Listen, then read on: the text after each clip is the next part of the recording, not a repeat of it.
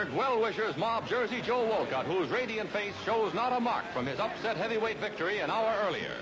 And in his Camden, New Jersey home, his wife and six children thrill to the news of his almost unbelievable one-punch knockout of champion Ezzard Charles. Next morning at his training camp, the oldest man ever to win the title, 37-year-old Joe Walcott, whose Cinderella story took him through four previous cracks at the title, including a split decision won by Joe Louis, receives a symbolic crown.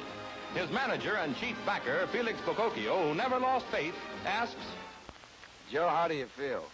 Oh, I've never felt better in my life, Felix. The question is, how do you feel? I feel great, Joe. Well- I knew all the time you were going to stop this fella. I knew all you needed was a, a break. And last night we got the break, Joe. You look Well- great.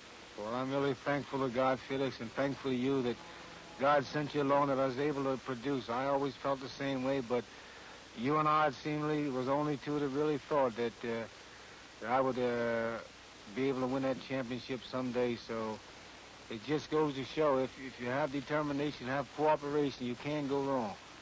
That's true, Joe. Joe, the, last night, that the uh, punch that you uh, put Charles on the canvas with, a lot of people didn't see. Uh, will you execute it on me and uh, so the public can really see the actual blow? Well, I'll try to execute on you, but I know one another fellow didn't see it too. Charles didn't either. Try it, Joe, but be careful, please.